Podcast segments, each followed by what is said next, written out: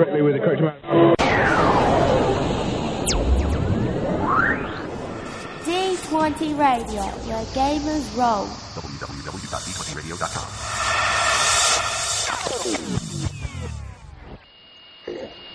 Is anybody out there? Can anybody hear me? This is a transmission from the Ninth World.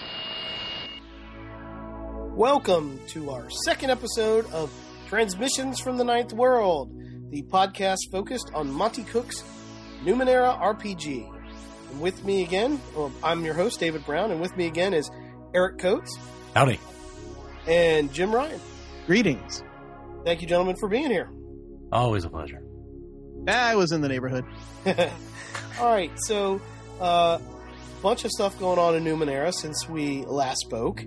Um, so we're going to start out with a, a new section we're going to call Numenera in the news. Um, and the, of course, the first, the biggest news is that Monte has released to uh, his playtest to anyone in the digital uh, entries that that were of the level to re- be part of the playtest. And he also opened a open playtest call for which I was a lucky uh, recipient. So I am in the Yay. play, play, uh, playtest. I'm I'm really stumbling tonight, um, but uh, very excited. That's why I'm stumbling. So um, obviously, leading this podcast um, and being in the playtest, I have to be uber careful about what to say and not to say. My good friends here will make sure that I don't say anything that's out of bounds, so I don't break the NDA. Yep, we got the cattle prods ready. Nice, nice effects. All Well, right. you, you gotta have sound effects. So, but um, I am excited. Um, I've been reading over the material, and uh, he did say that we can comment generally on it. And hey, it's a really good system. I'm really excited about it.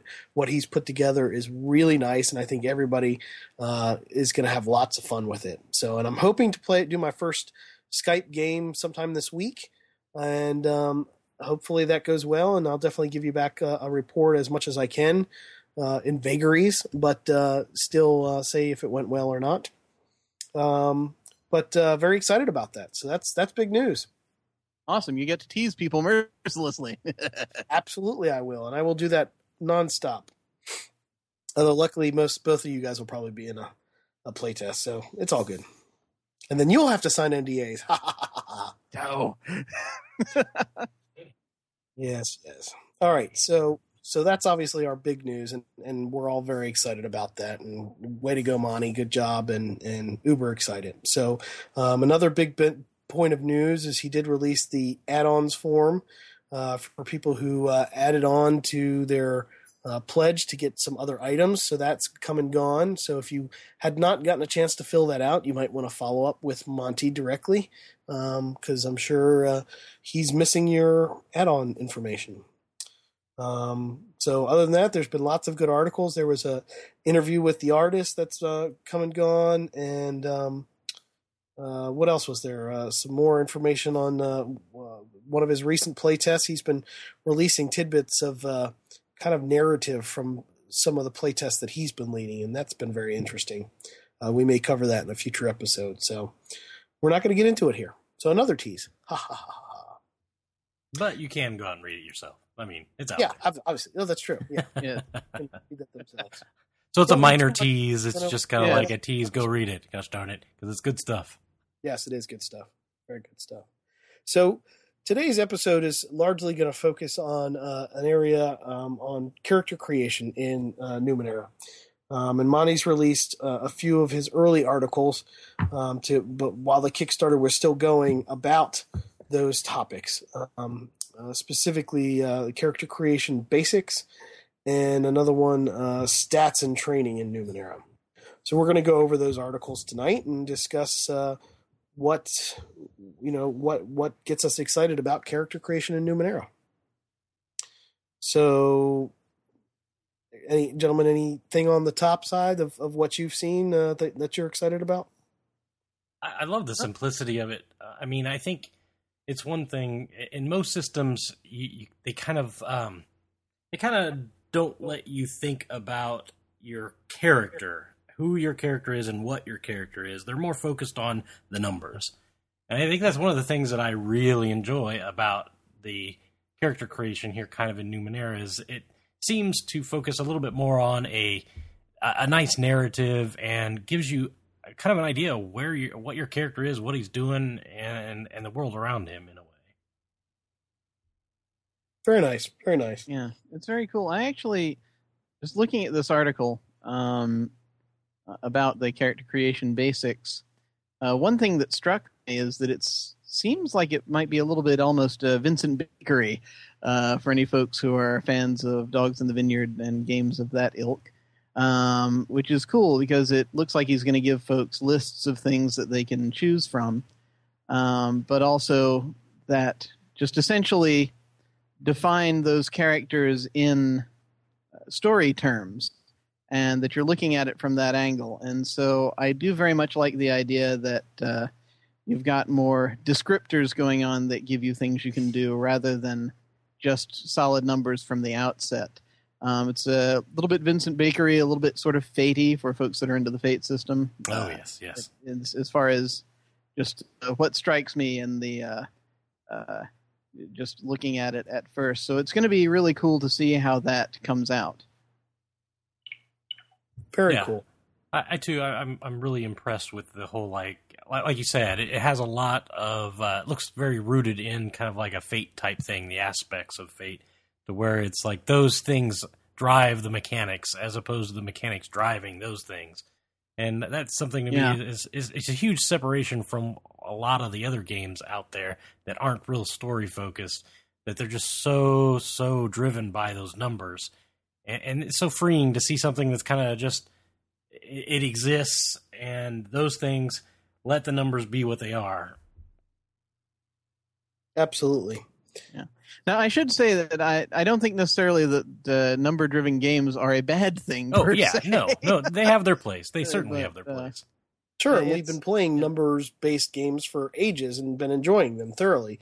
But you know, I I think I think something I've learned is as you've mature in a role playing game context and, and want to grow and go in different directions, one area you may choose to go, and you may love, you know, number crunchy ones, and that be your bread and butter. But I think uh, I've found more recently being more entranced in playing the more story driven stuff.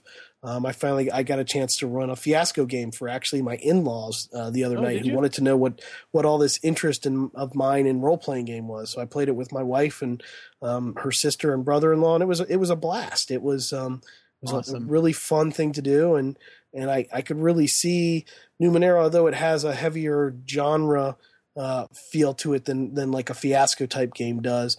Uh, I still can see a lot of those strong storytelling elements that Monte is cooking up in this.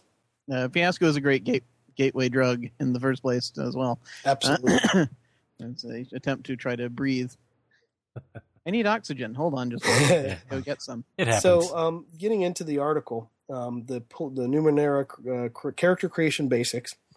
Um, he he's saying how he's intending character creation in Numenera to be quick and easy. Uh, It's in, intended that you can do it in a very short amount of time, so you can get people playing more uh, quicker. And obviously, him having the uh, character creation tool like uh, app, like we mentioned last time, um, I think will also really facilitate that. But I think even the idea, the fact that he's his core concept is uh, you construct a sentence that describes your character. In doing that, he he talks about it that you say, "I am a blank blank who is blank," uh, and going a little further into that, uh, I am a descriptor matched with a type who has a focus. So let's talk about the types first of all, because that's kind of the noun. That's the central part there. Um, he's mentioned those three types in, in a pretty detail in the Numenera Kickstarter information. Um, the, the three types are glaives, nanos, and jacks. Um, glaives, Eric, you, you describe glaives a little bit. Well, glaives are really going to be your traditional fighter. I mean, that's what everyone looks at as their uh, meat shield, bread and butter character. They're the ones that go out. They're the ones that are in the front of everything. They're they're typically the ones that are going to be dealing the damage, uh, just outright, not like behind the scenes working anything. they're just there in your face. Sure. And then we come to nanos. Go ahead and you you just you're you're a good describer. You describe it. well, nanos are your your characters that um they're the magicians. Uh, I mean, if, if we're looking at kind of like traditional D and D tropes, um, they are the magicians of the world. But particularly when it comes to nanos, they are they have the ability to really focus on like the items and stuff that are are around them. When they speak of nanos, uh, that's just uh, that's that's a term kind of in game, I guess you might say, of the items that people might find, and uh, they have the ability to utilize them better than anybody else.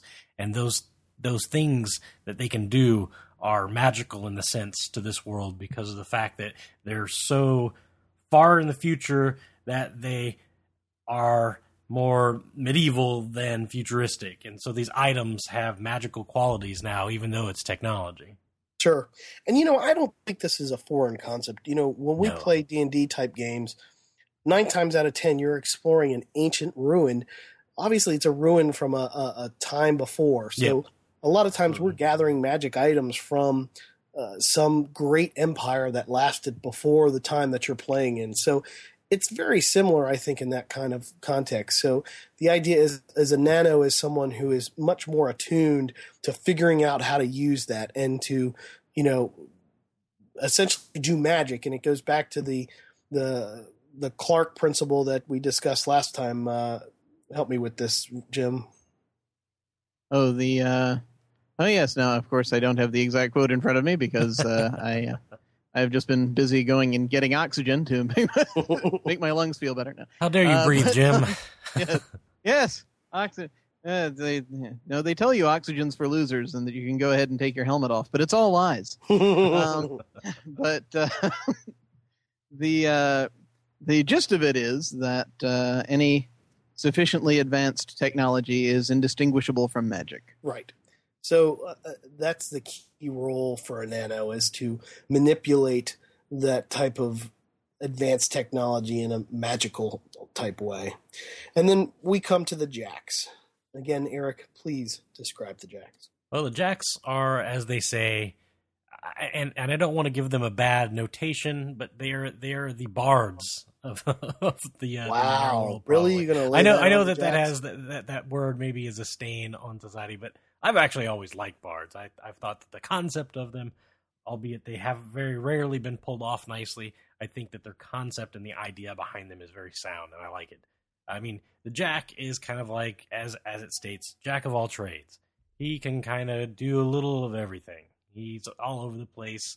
Uh, he probably particularly is going to be more geared towards uh, the roguish type Mhm. um, of player, and and I, I think I would probably prefer playing either the Jack or the Nano in, in my in my own preferences. But uh, yeah, Mhm. they, they are the roguish, bardish type character of the setting, where they can do a little bit of what the Glaives do, but they can also do a little bit of what the Nanos do, and they're kind of like just in the middle there. They're the middle ground. Right.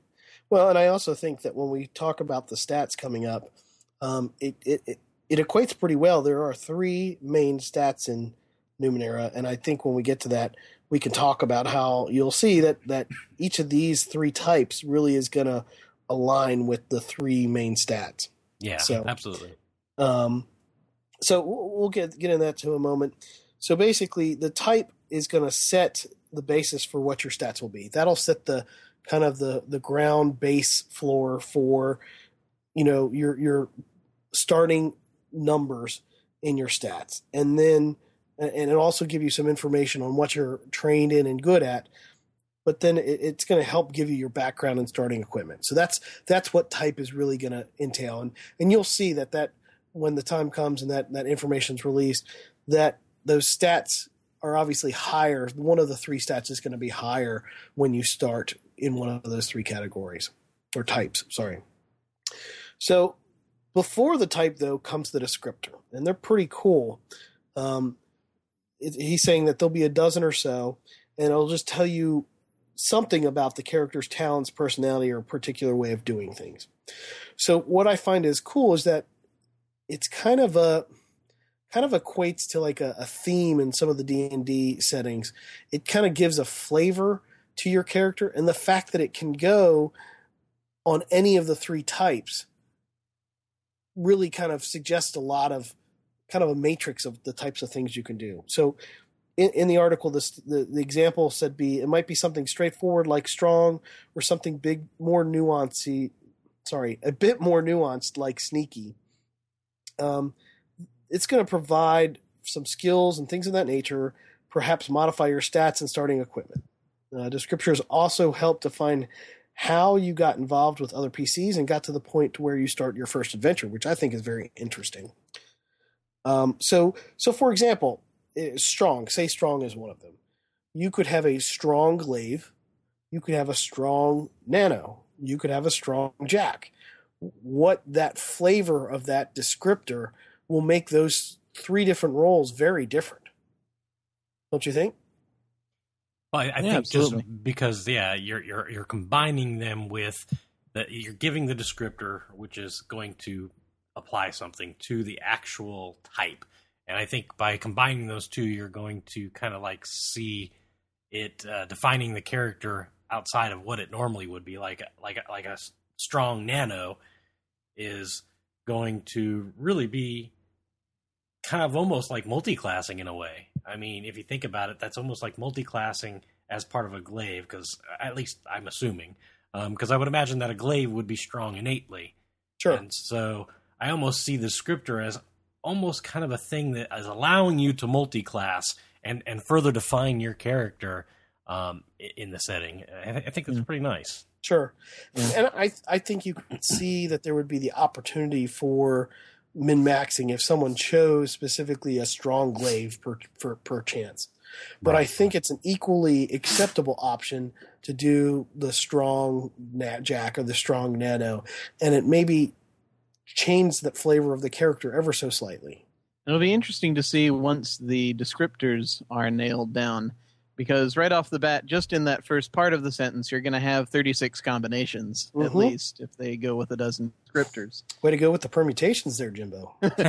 I can multiply. He's Uh, mathing it up tonight. I'm mathing it all up. But uh, yeah, you can. Uh, you, you've got at least 36 combinations if you go with that initially, and that's just the first part of the sentence. So Absolutely. that's even in there. You've got a lot of variation, and So- it's going to be very interesting to see how you can apply those different. Descriptors. Pretty much, you're saying there's 36 character classes right there. Yeah. yeah. That much was a foci. I mean, you know, that's uh, Well, and then you Yeah. then you much add bigger something- number. then and you you're go blowing it all out of the doors. You got you, you multiply twice. then you go further and you know you look at the other one that he's putting down here sneaky you know a sneaky glaive a sneaky nano and a sneaky jack well sneaky jack sounds like it would you know be logical That's a Jack they're- Jack. they're quick and and move you know move move quick and and do things agilely is that a word agile, More agile, Anyways, probably. Agilely is in fact a word, sir. thank you thank you uh, then then you know that would make sense. But a, a sneaky glaive that would be that would be an interesting combo, or a sneaky nano. I I, I could see lots of possibility. I think people are going to find that maybe some uncondi- unconventional combinations are going to make for some really fun playable characters. Do you agree? no, absolutely. Okay, so No, I'm going to be argumentative. I'm just Yeah, going to say. Jim's say going to no. veto it all. He's going to be like, no, Right. no, no, not you at all. be the voice Absolutely of unreason. That's right. So I So, do agree. coming around this the statement, um, we talk about the focus. Um, he said the, the he has the foci are numerous and really define your character, making it something very special. Some of these are like professions or, or re, areas of training, making it clear that your character is a leader, a weapons master, or a rugged wilderness wandering. Uh, others are like superpowers, like welding fire or creating illusions. Foci are some of the best expressions of Numenera in the game and might arise from the use of nanotechnology, genetic experimentation, mutations, or any other number of sources. Foci grant your character new, specific, and unique abilities. they also present you with a way to have a special link with one or more of the PCs in your game. Okay, so Foci, um, he's he's rattled off a couple in here that could be potentials, um, and I, I think that you could have some interesting combinations on those.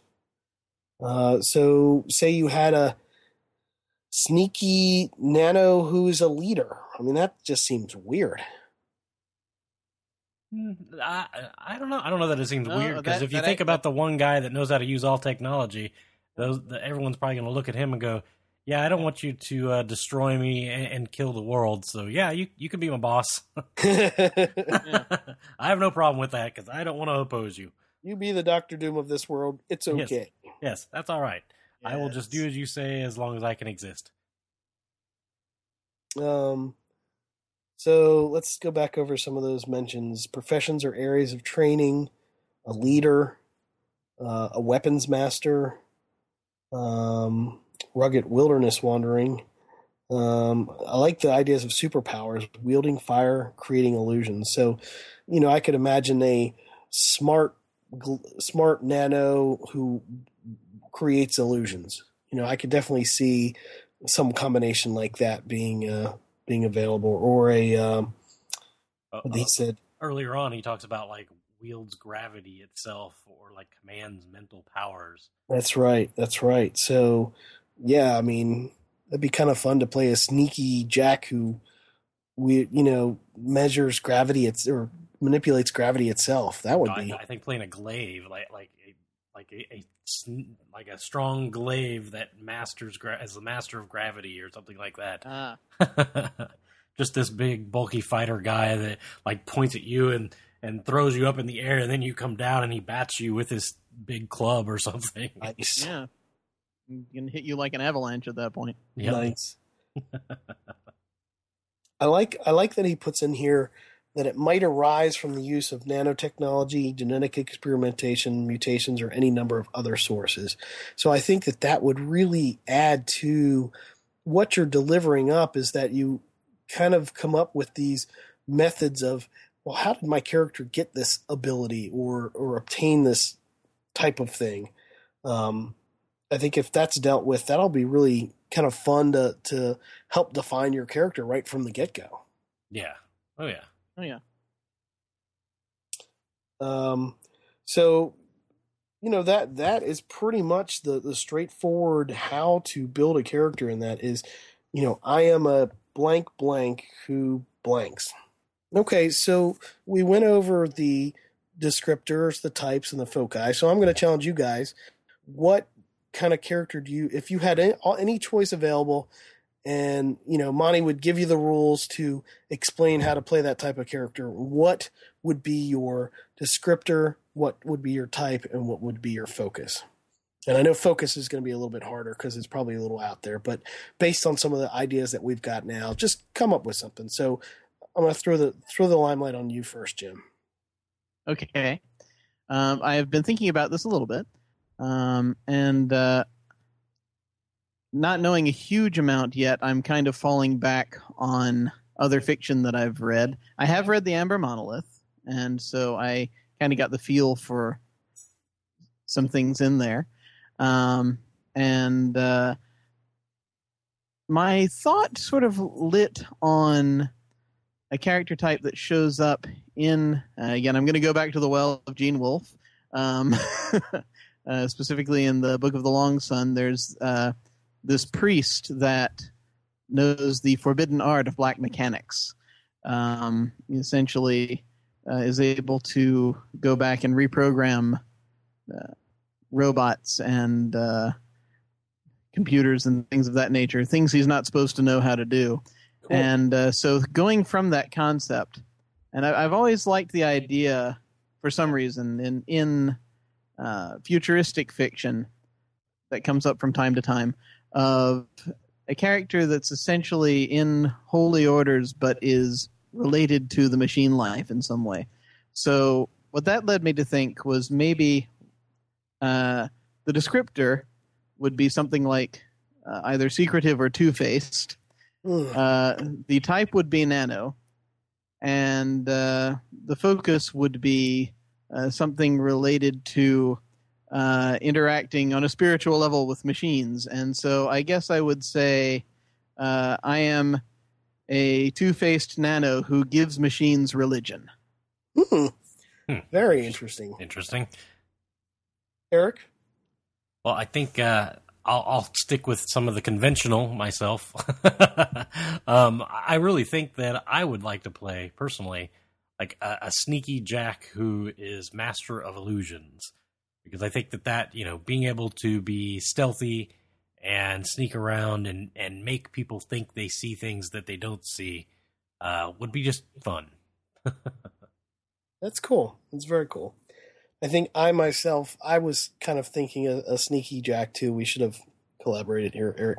Um, but um, no, now you must come up with new one. yes, I. This is come- like where you go to a party wearing the same dress. yes, yes, we do. Well, We do and that show just up. happens all the Terribly time, embarrassing. unfortunately. Yeah, between him and I, we certainly do that all the time. We have the same Um, wardrobe. So uh, I, I would have to say to, to change it up a little bit. I'd probably like to do kind of a um, smart glaive leader. Hmm. So I, I would think to do somebody who's kind of a almost chival, chivalrous type who, You going for um, Conan? Is that who you're going for? yeah, I guess you could do. Is Conan smart? I never really thought of him as smart. He Well, becomes I mean- smart later on, Yeah. apparently. Does he? Ah, Well, because he becomes a leader and all that kind of. yeah, yeah. I thought he led by might though. Well, you know. Initially, yeah. I guess I guess maybe I'm more kind of Arthurian, you know, kind of wanting to, you know, lead by, you know, intelligence and um, you know, back it up with a sword. I want to be Teddy Roosevelt. Ah. Yeah.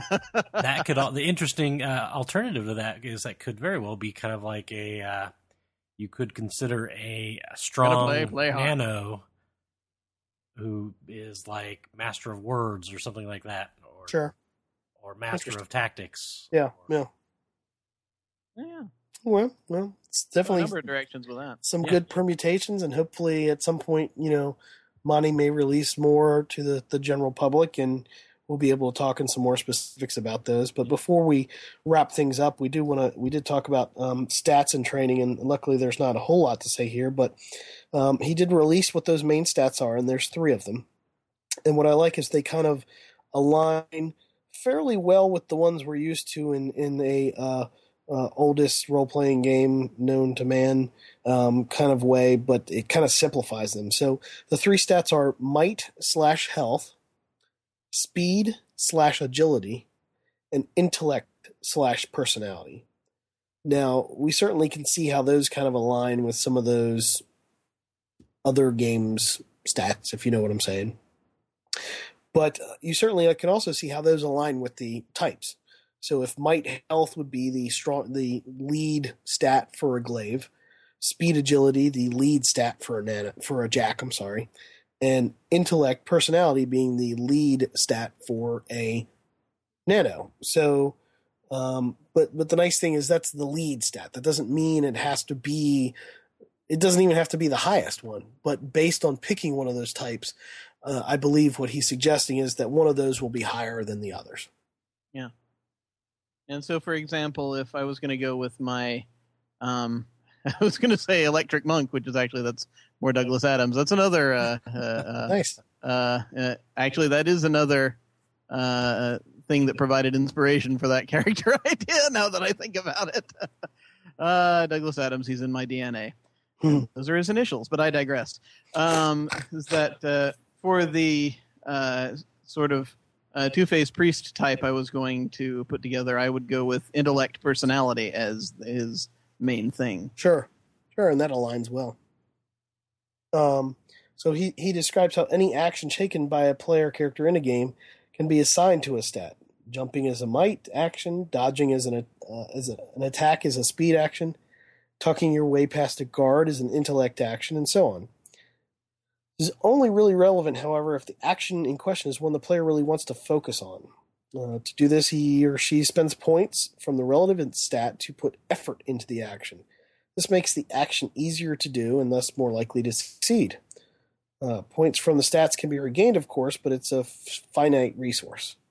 Thus, a player should only put effort into actions important to them. One of the things he's talked about um, before in, in one of the in one of these articles is that one of the things he wants in Numenera is that you don't have to stat everything. You don't everything doesn't have to take a lot to do. Um, some things, if it makes sense for a character to be able to do, then they just do it. Um, Yeah. So what he's saying is, if this if this is something that is really important to the plot of the story to move forward, and that it does have a potential chance to fail, then you're going to need to put some effort into it to help it fail. And it's it's Yeah. almost a little bit like a a, a betting on yourself. A little effort to help it fail. No, I'm sorry, I did say that. a little effort to help it succeed. Thank you. Um, Excellent. so so in a way i think from what i'm reading here it, it seems like what you're going to have to do is kind of bet based on a, on a finite resource how much effort is needed to, to get you over the hump to make that happen um, Yeah, the good thing I, I is like, is I that like that there's pools. I really like Right. that, that the fact that they're like pool systems. Right. And and we've talked about pool games being, you know, a lot of fun and not billiards pool, but, you know, pool style games and that you you have resources that you can spend, but as he said, it's a finite number of, of resources. So you're, you're going to have to pick choose. You're Yeah, going to have I, to I do pick like choosily. this idea. Yeah. You're gonna have Pick- to pick picking carefully. choosily is important. Yes. Yes, you're going to have to pick carefully. So, um, I, is also a word, just so you'll know. You're good. our, our wordsmith, Jim. So, um, Hammering certain- them out. you, you certainly can uh, do that type of uh, uh, betting based on yourself, and I, I think that's going to be a fun mechanic to play with. Yeah, I like the idea of that just simply because um, it's very cool to have that uh, permission essentially to do other things. Um, but you do have just this core of your character. This is my character's thing. This is what he does. And be able to activate that mechanically when you need to. Yeah, and and he gets into that specifically in training.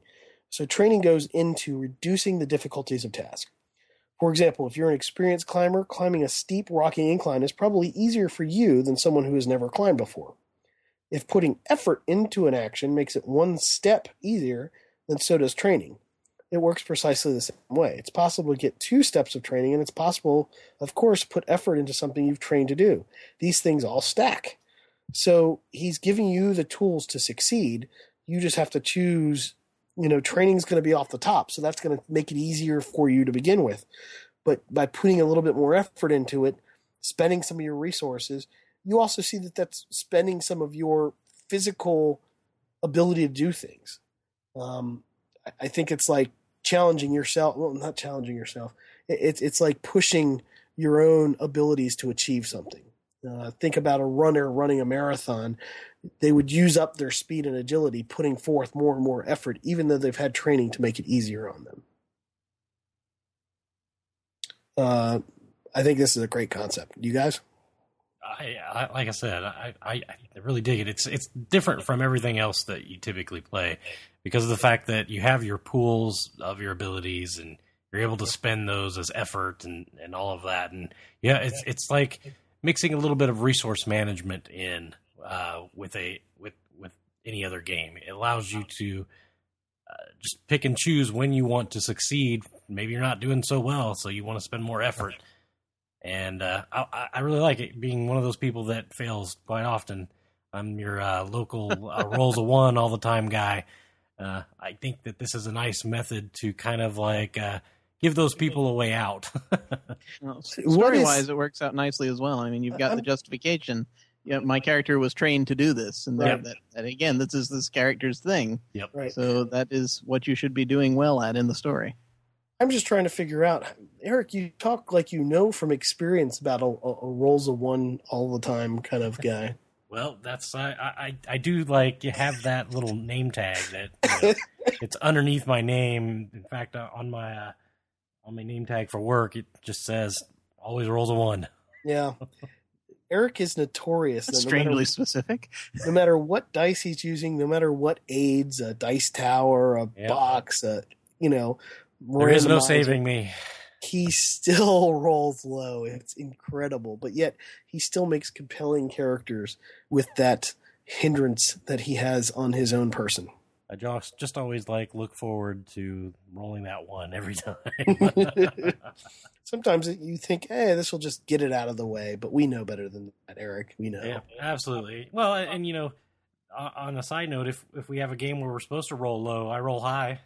that is true. That is, that is absolutely true. so at least my luck is consistent. Yes, yes. So, um, he talks about it. Also introduces a concept that he's calling an inability right now. It's like the opposite of a skill. It's a area in which your character does not excel. He uses the example of a That character would be maybe rolling dice. I think. Yeah, right. I think we already a covered character inability. particularly bad with people clumsy. These are represented in, by inabilities. The cool thing is, with training and inabilities, we can take a system that has only three broad stats and really flesh out a character. For example, you might have a good in, in, intellect stat. Intellect, of course, represents both in, intelligence and charm, but not everyone who excels in one does so in the other. So you might have a good intellect, but an inability with lore. This might suggest that you're smart and charismatic, but you're just not good with scholarly pursuits. Or imagine the opposite character. She's smart, educated, and even bookish, with training in all sorts of areas, but has an inability with personal interactions. She's better with books than people. I know people like that. yep, I think we all do. So, you know, I I love the the inclusion of of kind of a hindrance. I think wasn't it GURP that that had hindrances as a main thing, and and uh, uh, Uh, Savage yeah, GURPS had uh, yeah, GURPS has advantages and disadvantages. Uh, I mean, there there there have been things like that for ages. White Wolf has merits and flaws. Savage Worlds, as you were saying, has uh, edges and hindrances. It's uh, there's been that kind of thing for quite a while. Yeah, and, and I think that adds a lot to the characters to specifically define areas that you're not going to do well in. And it gives good flavor. And usually there's trade offs that the more of a more flaws or hindrances that you have to an, a certain extent, then you get a little bit of a more leverage to buy more, you know, training or, or whatever at creation time. So uh, I don't know if his game is going to run exactly that way, but um, you know, it's interesting. I think. Yeah, I, always like it when a system has methods for having both good and bad traits. I think that it, that that is life. Period. I think Absolutely. that's basically good storytelling. Is that a character that has all good stuff and no bad stuff is boring. I mean, who wants to really read about a guy who always succeeds at everything? I think Yeah. the real challenge here uh, in designing this um, is going to be, and actually, I'm sure he's already uh, met this challenge and and uh, probably knocked it over by now. But uh, it, just looking at the the real challenge, I think, is in anything where you have a system with flaws, uh, things of that nature, is to make those flaws interesting and make it so that they do matter while you're playing. Right. And Yeah, uh, so absolutely. I'm going to be very interested to see how this comes out. Yeah, and you know, and hopefully he gives enough of them, and and who knows, maybe in future releases he adds more. Or I see, I see things like inabilities and training areas and stuff like that, things that can be added. Yeah. You know, kind of randomly, not necessarily have to come out in a book. You know, maybe a blog post or maybe Yeah. a some kind of update. Oh yeah, well that's always cool. And it's, I think the important thing is that uh, in just in games in general, um, uh, hindrances that you take shouldn't come up just because they're on your character sheet. They should come up uh, because it's something that is happening in the story that is related to your character. Sure. um, and and actually works with what's going on. And so if if the if this does that, then that's going to be awesome. Yeah, I'm I'm hopeful. I'm I'm very very optimistic. So wrapping it up, does anybody have any uh, ending comments on character creation from what we've talked about? We've talked about the types, the descriptors, the foci, the the three main stats, and followed it up with talking about training and inabilities. I just think it's nice to see so much packed in so little. Right. Yep, I just used up all my uh, all my extra brain cells on that last speech. and your oxygen, apparently, too. That too, yes. I'm sorry. I need to take another hit of oxygen. Excuse me. nice. Nice. Is it flavored oxygen? I had some of that out in Vegas. so Tastes like Canada. Mm, Mm, maple syrup. Okay, so um, routine. uh, that about wraps our show up. Um, I think uh, we covered some good information here, and obviously we're we're trying our best not to run out of information before um, you know as we go on. But hopefully we'll have uh, a slightly more frequent uh, podcasts coming in the future. Um, next time we are planning to discuss experience points and how the GM works in Numenera, two of his other early articles. Um, so you're more than welcome to read in advance. Um, obviously, I do kind of do my best to kind of cover them or even out and out read them out during the the episode to make sure that we're all on the same page and discussing based on what Monte has shared. Um, but uh, that's what we're looking to cover next time. And um, again, we we do uh, we did get our forum section up on d20radio.com. Thank you, gentlemen, for that. So please feel free to reach us on there. Um, we also have a Gmail, or sorry, yeah, we have a Gmail account, transmissions from the ninth world at gmail.com, as well as a Google Plus page, transmissions from the ninth world. Uh, you can do a search on us. And we have been. We've been added to iTunes yet? Where are we on that, Eric? Um, I have not gotten an email from the uh, Apple folk yet, so they, they are reviewing depending. us so hopefully by the time you hear this or very soon afterwards we will be listed in itunes as well. So um, Huzzah! huzzah yeah huzzah. Um, so we're, we're certainly moving up in the world and it's certainly largely due to our experience with d20 radio and the, the guys there helping out. So uh, please listen to the other d20 radio podcasts and um, you know let them know if you want to hear more from them or more from us. And please send us some feedback. We certainly um, are, are eagerly awaiting some uh, and i guess that's a wrap for the show Cool. so guys y'all have a good one and we'll see you on the next transmission Adios. Thanks for listening.